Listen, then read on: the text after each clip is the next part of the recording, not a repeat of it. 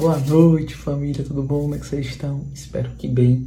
Vou trazer uma palavra rápida, breve, daquilo que Deus ministra no coração. Eu queria trazer para vocês também, para a gente juntos refletirmos, né? E sermos juntos discipulados por Deus, né? Então vamos nessa.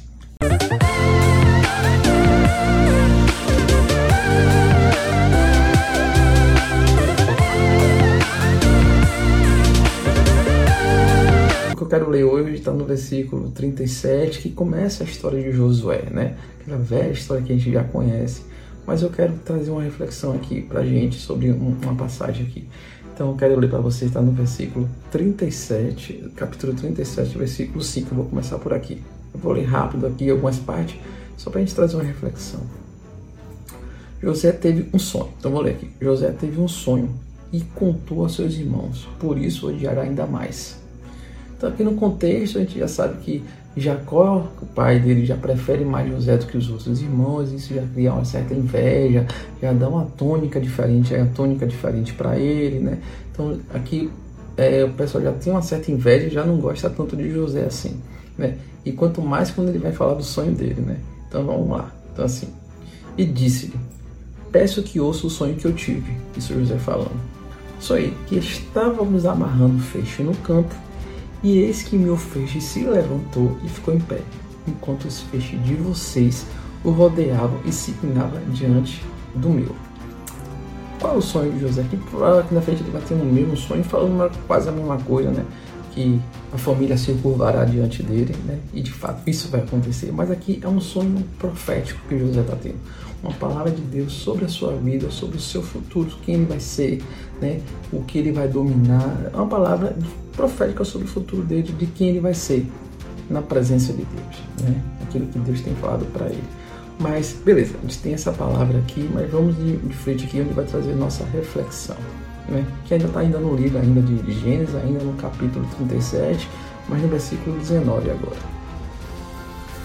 E aí, só para contextualizar antes de ler aqui, aqui tem, os irmãos deles estão pastoreando em outra cidadezinha, né, em Siquém, se eu não me engano, é em Siquém, e Jacó pede por, José, o irmão, ir lá vistoriar para ver como é que eles estão, né?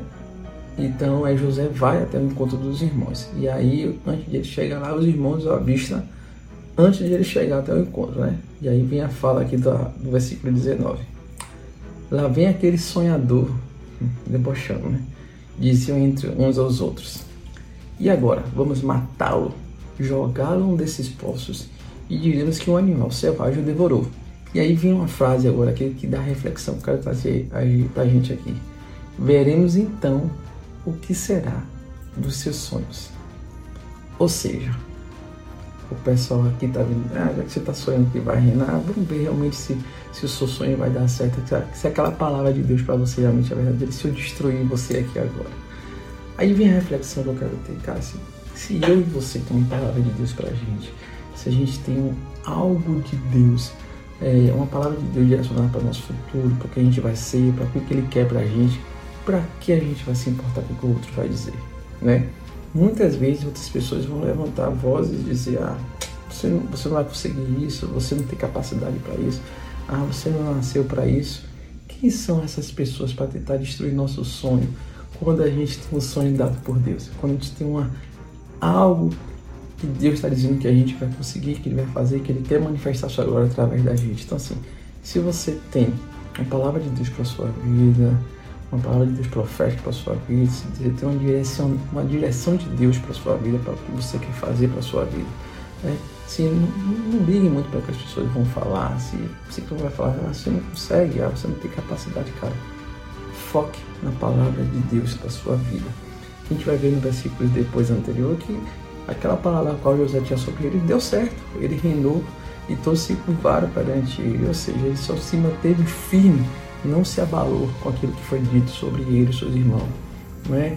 sobre aquele, o fato de pegar ele e jogar no poço, né? Então, assim, muitas pessoas vão tentar destruir o seu sonho, muitas pessoas vão falar, não, vamos ver realmente se vai dar certo. Esquece, foca naquilo que Deus deu para você, foca naquilo que Deus tem sobre sua vida. Não importa o que vai falar, importa que ele falou. E se ele falou que você vai ser uma bênção, você vai ser uma bênção. Fui. Você é uma bênção de Deus.